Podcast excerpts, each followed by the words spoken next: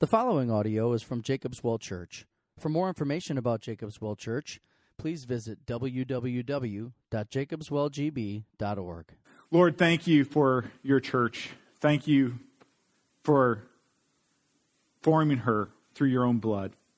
Thank you that you have counted us to be a part of her through the righteousness of Christ. And Lord God, pray as we dig into your word today, pray that you would you would expose the sin in our hearts and lead us in the paths of righteousness for our good and for your glory.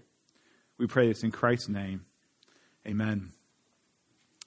In June of 2014, the Islamic State of Iraq and Syria, also known as ISIS, captured Mosul, one of Iraq's largest cities.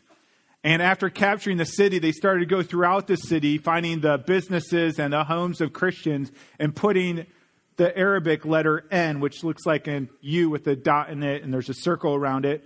And it's pronounced Noon, and it stands for Nazarene or Nasrani. Did I pronounce that correctly? Nasrani? You don't know. Okay. And the Arabic word, which is the Arabic word for Christian. And those who had the letter N marked on their house or on their business had three options. They could either convert to Islam, pay outrageous taxes, or be killed. Many Christians chose a fourth option and fled. A few weeks ago, the Voice of the Martyrs website reports a recent tragedy in Syria.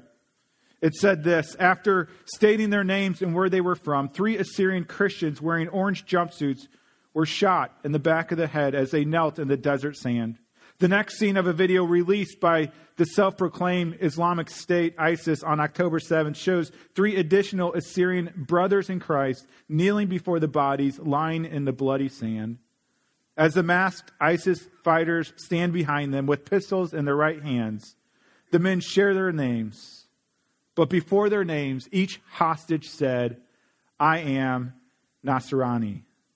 Again, a derogatory Muslim term for Christians. According to one website, each month, over 772 forms of violence are committed against Christians, either being beaten or abducted or raped or arrested or forced into marriages. Each month, 214 churches or church Christian properties are destroyed. Each month, 322 Christians are killed for their faith each month, 322 Christians killed for their faith, more than what's being what's sitting in this room today. The question we face today in this passage is how should Christians respond to persecutions? How should we repay those who persecute us? And this is the question that Peter is addressing today. And so if you would please open up to 1 Peter chapter 3. It's page 1015 in the Red Bible, page 1317 in the Children's Bible. Peter is writing to believers in Asia Minor that are not only suffering, but suffering because of their faith. And Peter is writing to them to encourage them to stay strong in the Lord, even in the midst of their suffering. And in today's passage, as I mentioned, he's going to share with them how they might repay those who do evil against them. Now, we're going to be looking at verses 8 through 22 today, which is a long passage, and we're going to break it up. Verse 8 through 17 gives us the answer to how we should respond to those who persecute us. And then verse 18 through 22 gives us two examples. So, first, we're just going to start by reading verses 8 through 17. So, read along with me if you would. 1 Peter chapter 3 verse 8. Finally, all of you have unity of mind, sympathy, brotherly love, a tender heart, and a humble mind. Do not repay evil for evil or reviling for reviling, but on the contrary, bless. For to this you were called, that you may obtain a blessing. For whoever desires to love life and see good days. Let him keep his tongue from evil and his lips from speaking deceit. Let him turn away from evil and do good. Let him seek peace and pursue it. For the eyes of the Lord are on the righteous, and his ears are open to their prayer. But the face of the Lord is against those who do evil. Now, who is there to harm you if you are zealous for what is good? But even if you should suffer for righteousness' sake, you will be blessed. Have no fear of them, nor be troubled. But in your heart, honor Christ the Lord as holy, always being prepared to make a defense to anyone who asks you for a reason for the hope that is in you. Yet, do it with gentleness and respect, having a good conscience, so that when you are slandered, those who revile your good behaviors in Christ may be put to shame. For it is better to suffer for doing good, if that should be God's will, than for doing evil. Let's pray. Lord, as we think about your church, persecuted from many sides, Lord, give us the response of Christ in our hearts. We pray this in Jesus' name. Amen. Many of the commentators, in looking at 1 Peter, assign a date to 1 Peter that would say that it happened before the most horrific persecutions happened. That, that First Peter was written when the rumblings of the persecution of the church started. Before they were being martyred for their faith, they were being alienated, excluded from friends, passed over for promotions, ridiculed, and dismissed by neighbors as fools. And this is probably the context that Peter is writing into. When we think of persecution, we so often think about what is happening in Assyria and in the Middle East, but Peter is writing to an audience that is much more like America than it is like Syria. It is subtle forms of persecution, subtle payments for their faith. Even in America, we face persecution. We may think that it is only something that happens overseas, and certainly that is horrific what is happening, but there is persecution for our faith that happens even here in America. Let me give you a, some, a couple of examples. Christian professors in academic settings that believe there is an intelligent designer often have to keep it to themselves because they could be fired.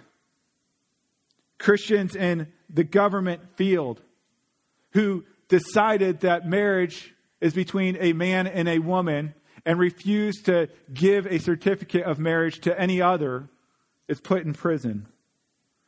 Christians that run companies with the same belief are mocked and picketed and sued. Christian companies that refuse to finance any insurance that would support abortions for their employees are pressed into court where they are prosecuted. Christians that believe that salvation is exclusively through Jesus Christ are seen as narrow minded and judgmental. In America, we aren't given the label Nasranis, but we are labeled born agains or Jesus freaks or Bible thumpers or religious extremists. And in our spheres, persecution may not come in the form of death or destruction of property, but it comes in the form of slander or dismissing you as unintelligent or potentially leaving you out of conversations or promotions. And so the question we want to look at this way this week is how should we respond when we are persecuted or excluded or dismissed or slandered because of our faith? And in general, how should we respond when others do evil against us? And so let's look together at 1 Peter 3, verse 9, and seeing how we should repay evil. Verse 9 says, Do not repay evil for evil or reviling for reviling, but on the contrary, bless, for to this you were called. Skip down to verse 17. Peter's talking about the response to persecution. He says, For it is better to suffer for doing good, if that should be God's will, than for doing evil. Jesus reinforces this in Matthew 5 when he says, You've heard it said, you shall love your neighbor and hate your enemy. But I say to you, love your enemies and pray. Pray for those who persecute you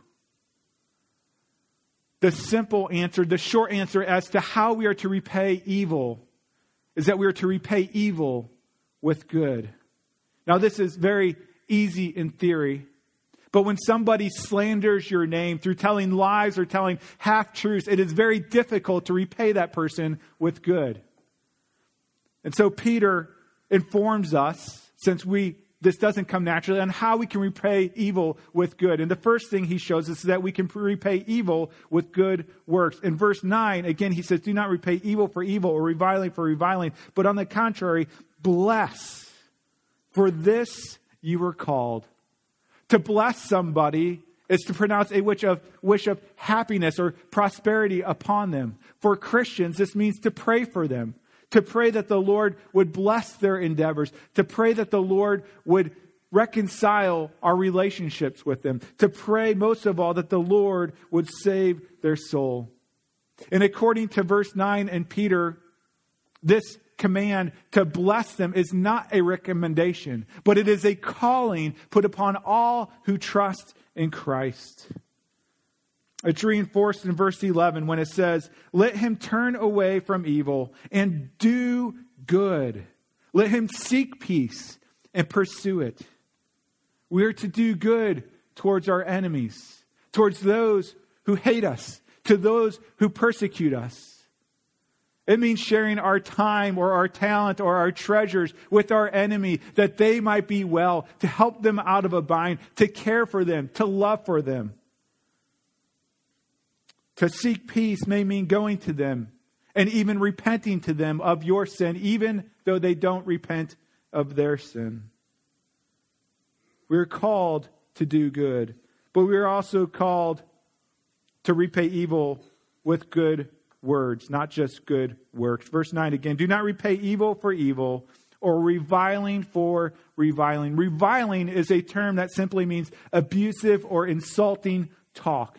When somebody smears your name, when they discredit you, when they make you look bad, we're not to respond in like fashion. Verse 10 goes on says, For whoever desires to love life and see good days, let him keep his tongue from evil and his lips from speaking deceit. That is guile. That is tricky talk to speak poorly about another person. Have you ever done that? Where you say, Please pray for Bob. He has an anger issue. Or pray for Susie. She's weird. and you have these little subtle hidden ways of ruining a person's reputation. And he warns us against that. And then he says in verse 15 that we should not only speak evil, but we should also speak good. He says, But in your hearts, honor Christ the Lord as holy, always being prepared to make a defense to anyone who asks you for a reason for the hope that is in you, yet do it with gentleness and respect. The Greek word for defense in this passage is the word apologia, which Christians get the term apologetics. If you haven't heard this before, apologetics is not Christians apologizing for their faith, but it's us defending the reasonableness of our faith. And contrary to popular opinion, apologetics is not simply an intellectual exercise in which we form all these figures and all these facts to prove that what we believe is true. But apologetics is something far greater than that. We see here that, according to verse 15, that apologetics is defending a hope that lives inside of you. And so, when we are suffering, our hope is exposed to us and to those around us. If our hope is in good health, if our hope is in money, if our hope is in fame, if our hope is in life and it's taken away from us, then we will be miserable people. But if our hope is in Christ and we suffer, our joy can surge because Christ is one thing that no one can ever take away from us. And so when we suffer, when we are squeezed by persecution, what comes out of us is our hope. And for Christians, the hope that should come out of us is Christ. This means that if you want to be an effective evangelist, Your top priority is to be happy in Jesus, to be joyful in Jesus, to delight in Jesus. It is good and it is right to understand the scriptures, to be able to defend your faith. But if it does not live inside of you, if the hope does not overflow out of you, it is a defense that is in words only and not in the transformation of a life. A great example of this, I think, is the story of the woman at the well. If you've been through membership class, you've heard this story in much detail. But the Samaritan woman at the well with Jesus is talking to Jesus and listening to Jesus and engaging in Jesus, while at the same time, Jesus' disciples are in the town of Sychar. And they go into the town and they come out of the town, and nobody in the town has changed. They have all the theological knowledge that any person on earth probably has because they've been sitting underneath their teacher, Jesus. But then you have this one woman, this Samaritan woman, who encounters Jesus and whose hope surges and who's overflowing with joy, goes back in the town and says, You have to come meet this man. And they come out, and the whole town believes. And it wasn't merely because she knew all the right answers. In fact, I'm guessing she didn't but it was because of the hope that was inside of her. And it was mysterious to the people in the city, and they had to check out, and they had to see, and they had to wonder why is this woman full of such hope? There's a new friend of mine who has started attending Jacob's Well recently, and I had the privilege of sitting with them and, and praying with them to receive Christ. And I and I asked them their story, and as they shared their story, one of the things they said is, I never wanted to come to church. I'm not a Bible beater. I didn't want to come to church, but my friend kept asking me to come. And so I asked, Why did you come to church? If you were so against coming to church, why did you finally come to church? And the response was, I saw something in my friend that I wanted. I wasn't sure what it was, I wasn't sure how to get it, but I knew I wanted that in my life. You see, what is the greatest testimony of Christ is not a perfectly worked out theology, but it's a transformed heart and a transformed person. And then evangelism is not just a program, it's not just an outline, but it's an overflow of the joy of your heart. And so, how should we respond to evil done against us? We repay it with good works by being generous with those who hurt us, who hate us, with good words, hoping in Jesus, being happy in Jesus, and being ready to tell others of the hope that we have because of Jesus. The second question is why should we do this? Why should we repay evil with good? Especially when a harsh word and revenge and bitterness and anger feels so good? Why should we repay evil with good? And we're going to see two reasons. One is because God blesses righteousness, and the other is because God punishes wickedness. First, God blesses righteousness. Verse 13 Now who is there to harm you if you are zealous for what is good? Peter is, is laying out a principle, not a promise. He is saying if you are zealous for goodness, people will not set out to hurt you generally, right? The authorities are put in place not to punish those who do what's right, but to do what's wrong. And so if you're zealous for doing what is good, that is the most peaceful way to live. But that is not always the case. And that's why Peter goes on in verse 14 and he says, But even if you should suffer for righteousness' sake, even if you should suffer to, for living for Christ, even if you should suffer for standing on the Word of God, even if you should suffer for doing what is right, you will be blessed. You may not be blessed by those who live around you, but you will be blessed by God.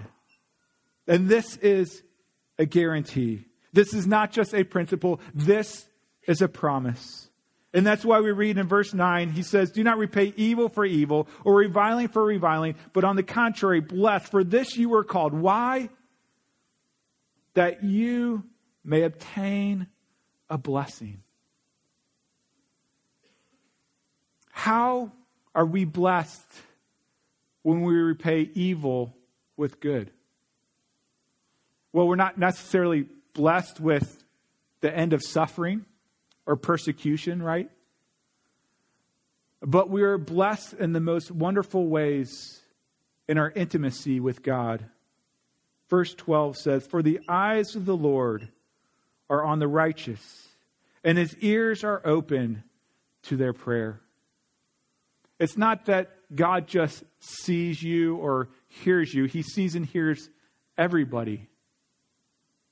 But that he is looking after those who suffer righteously. That he's caring for those who suffer righteously. That he's drawing near to those who suffer righteously. And the blessing is not only in this world, but also in the world to come.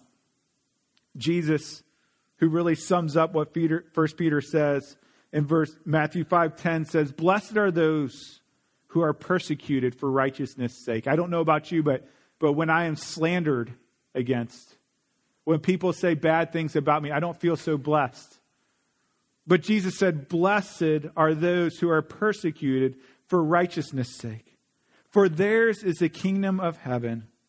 Blessed are you when others revile you and persecute you and utter all kinds of evil against you falsely on my account. Rejoice and be glad, for your reward is great in heaven. For so they persecuted the prophets who were before you. No matter what suffering comes our way, righteous response brings the blessing of God. If the persecution is being simply dismissed from a group or a job or whatever it might be, we will be blessed because God will draw close to us in our time of need. But if the persecution results in our death, then we have the greatest reward of all, the greatest blessing of all, to be with Christ. Paul said it this way For me to live is Christ, and to die is gain. No matter what suffering comes our way, we will be blessed by God. Suffering comes to all people, but blessing comes to those who are in Christ. And so we should not repay evil with evil, but evil with good because God blesses righteousness, but also because God punishes wickedness. Look in verse 12 with me. It says, For the eyes of the Lord are on the righteous, and his ears are open to their prayers. But the face of the Lord is against those who do evil. Verse 12 is quoting Psalm 34, which is talking about how there will be a verdict of judgment on those who do evil, how their names will be wiped out from the face of the earth. Verse 16 goes on Peter says, having a good conscience, so that when you are slandered, those who revile your good behavior in Christ may be put to shame. The purpose is not that you're doing good things so that they'll put, be put to shame. But what Peter is saying here is that you do not have to defend your name because God will defend your name on the day of judgment. You don't have to repay evil with evil because God will bring justice and judgment upon those who do evil against you. Vengeance does not belong to you. Vengeance belongs to the Lord. You know, when I was a kid, I used to play basketball in my friend Justin's backyard. And it was just me and him, or me and a couple other kids. And it was very hard to play basketball without a referee because we all had our opinion of what happened on the court. And so, you know, I would take a shot or he would take a shot and someone would call foul. We'd say, that wasn't a foul. Come on. And then we'd start fighting and then we would just end the game like that. And we'd, we'd walk home we walk home angry because there's no one there to decide if what was happening was just or unjust, if there should be a foul or if there shouldn't be a foul. Well, some of you may know um, Mike Williams, and he's he's a guy who always dresses nicer than the preacher. And uh, Mike is a, a basketball referee. And one time I asked Mike, I said, "Why do you referee basketball?" And I thought it was one of the best responses I ever heard, and I won't have it word for word, but he said something along the lines of, I love being a basketball referee because for 40 minutes within the boundaries of that court, I get to bring justice into the world. I love that. Did I get it somewhat right, Mike? Is it close? 32 minutes. Okay. I love being a basketball referee because for 32 minutes, within the boundaries of that court, I get to bring a little justice into the world. And you know, as great as a referee as Mike might be, he's still not omnipresent. He doesn't see everything that happens on the court. He misses calls, maybe some. And I'm sure the fans are happy to help you out with it. But God is the perfect referee. God doesn't miss anything. There is no evil done against you that God does not see, that will not be punished, either by the person who's doing the evil against you or by Christ if they trust in him as their Savior. And so we don't have to repay evil with evil. We don't have to repay evil with justice because God will enact his justice on the day of judgment. Romans 12 says this very well. It says, Do not repay anyone evil for evil be careful to do what is right in the eyes of everyone. If it is possible, as far as it depends on you, live at peace with everyone.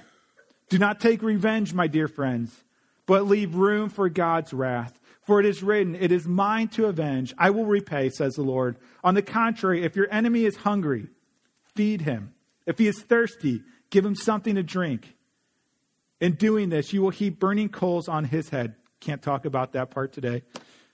Do not be overcome by evil, but overcome evil with good. We do not need to repay evil with evil. We can repay it with good because we know the Lord is the perfect referee who will call every foul and will penalize everyone as they deserve.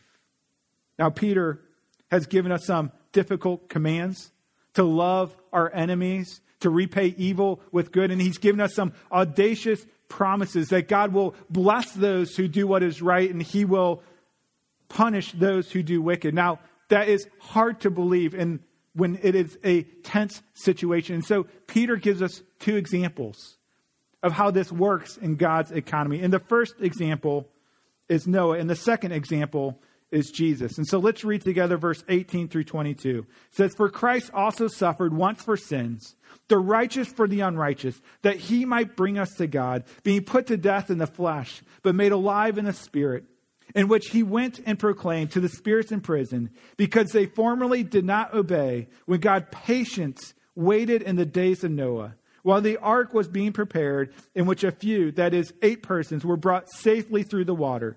Baptism, which corresponds to this, now saves you, not as a removal of dirt from the body, but as an appeal to God for a good conscience through the resurrection of Jesus Christ, who has gone into heaven and is at the right hand of God with angels, authorities, and powers having been subjected to him. Now, if that confused you, it's okay. it is probably one of the most confusing passages in all of Scripture, one of the most difficult passages in all of Scripture. But what I think it means, I want to share with you what I think it means in the flow of what Peter is saying. And the first example that I want to look at that he gives is Noah. And if you understand the days of Noah, you understand that it was a wicked time. In Genesis chapter 6, it says, The Lord saw how great the wickedness of the human race had become on the earth. This is in the days of Noah. And that every inclination of the thoughts of the human heart was only evil all the time. The Lord regretted that he had made human beings on the earth, and his heart was deeply troubled. So the Lord said, I will wipe from the face of the earth the human race I have created. And with them, the animals, the birds, and the creatures that move along the ground, for I regret that I have made them. Needless to say, it is a bleak picture of humanity. But then there's Noah, and it says in Genesis 6 8 as it goes on, but Noah found favor in the eyes of the Lord. Noah was a righteous man, blameless among the people of his time, and he walked faithfully with God. And then a few verses later, we read So God said to Noah, I'm going to put an end to all people, for the earth is filled with violence because of them. I'm surely going to destroy both them and the earth. So make yourself an ark and Noah did so. And so, tracking the line of thought here, the wickedness on the earth is great. There's this one man, Noah, who is a righteous man by faith, as Hebrews tells us, not because he was a perfect man, but because he was a man of faith and he followed God. He went against the stream, against the current to follow God and to pursue God. And then what Noah did was by faith built this ark. Now the scriptures does not say this, but you can assume or can imagine that in a wicked culture, how much Noah must have been ridiculed or mocked or made fun of for building this ark. As he gained supplies, as the ark grew bigger, what people might have said to him or about him to his family. And yet, Noah, day by day, week by week, month by month, year by year, for almost a century, built the ark while being ridiculed by those around him. And Noah didn't respond with retaliation or with evil or with wickedness, but he responded in faith by continuing to build the ark but also by preaching the gospel. And I think that's what verse 19 says here. If you look at verse 19, it says this in which he, talking about Jesus, went and proclaimed to the spirits in prison because they formerly did not obey when God's patience waited in the days of Noah while the ark was being prepared. Now, there are several questions that arise from this verse, but I think the context is said there at the very end that it was in the days of Noah, and that in the days of Noah, Christ went and preached through Noah the gospel of Jesus Christ to people who are now in the prison of hell for all eternity. But he did it in the times of Noah. And the reason why I think that is because in 2 Peter 2 5, it says Noah was a herald or a preacher of righteousness. And in 1 Peter 1 11, it says that the Spirit of Christ preached through the prophets, such as Noah, of the Old Testament concerning the salvation and the Messiah that was to come. And so, although Noah faced ridicule and scorn, he proclaimed the gospel of Christ. The ark stood as a symbol of their need to repent and trust in the Savior and follow the Lord. As it goes on, you see that Noah is blessed for his righteousness. He's protected from the flood. But that those who disobey the Lord, who do evil, who do wickedness, the face of the Lord is against them and they perish. And so Noah, in many ways, is a perfect example of what Peter is trying to tell us. Noah suffered for doing what was right. He was mocked, he was ridiculed. And he repaid evil with good by preaching the gospel. And in the end, Noah was blessed. He was saved through the flood. And those who did evil were punished as they perished under the flood. And so that's the example of Noah. The second example is Jesus. And Jesus is always a good example to have. Verse 18 for Christ also suffered once for sins, the righteous for the unrighteous, that he might bring us to God, being put to death in the flesh, but made alive in the spirit. Christ is the supreme example of someone who suffered evil for doing good. Jesus Christ came into the world and he healed the lame. He made the blind see. He cast out demons. He fed thousands of hungry people. He healed the sick. He cleansed the leopard. He made the blind see. He forgave sins and he was repaid with evil. He was repaid with persecution throughout his ministry, which culminated in the cross. Jesus is the only perfectly righteous man who ever lived. And because of his righteousness, he suffered the most evil consequences the world has ever known. He was spit upon, mocked, ridiculed, beaten, and executed. And yet, Christ did not repay evil with evil. He did not repay evil with justice. He did not call down legions of angels to take him off the cross. But instead, he said, Father, forgive them, for they know not what they do. If suffering for doing what is right is not beyond Jesus Christ. It is certainly not beyond his followers. Now, Christ, for doing what was right, was blessed. We read in verse 18 that he was made alive, and then in verse 22 that he was taken up into heaven and is at the right hand of God with angels, authorities, and powers having been subjected to him.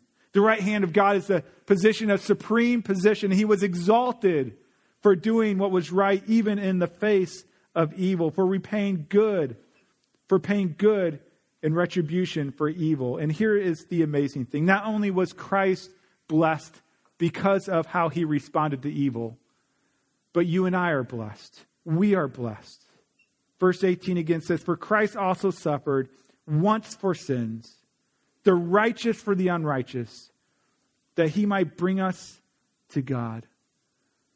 Do you know who the unrighteous are that Christ suffered for? It's us. We are sinful. We are evil. We are wicked in the depths of our hearts. You know yourself. You know how you think about people around you, how you think about loved ones, what you do when no one else is looking. We are wicked and evil, and yet Christ came and he took the punishment on our behalf that we could receive the blessing of God for his righteousness. This is the greatest repayment of good for evil that the world has ever known that Christ, the righteous one, the only righteous one, bore the wrath of God in our place. And he did it all for the reason stated there in verse 18 to bring us to God.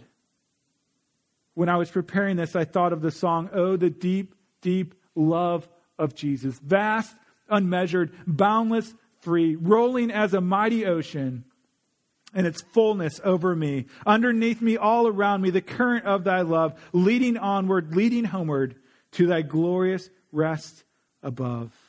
Oh, the deep, deep love of Jesus. Spread his praise from shore to shore. How he loveth, ever loveth, changeth never, never more. And how he watcheth o'er his loved ones, died to call them all his own. How for them he intercedeth, watcheth over them from his throne. This is the great exchange that Christ took our wickedness and the punishment that came with it and gave us his righteousness and all the blessings that come with that.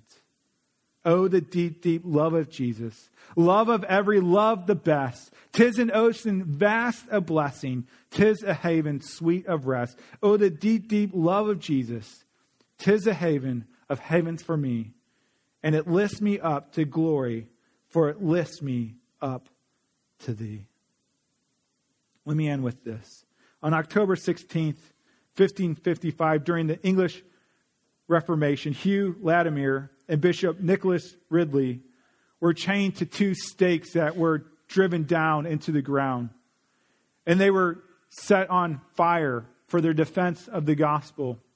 And as the sticks started to burn, as they started to burn, in a strong, fearless voice, Latimer shouted noble words, saying, Be of good comfort, Master Ridley, and play the man.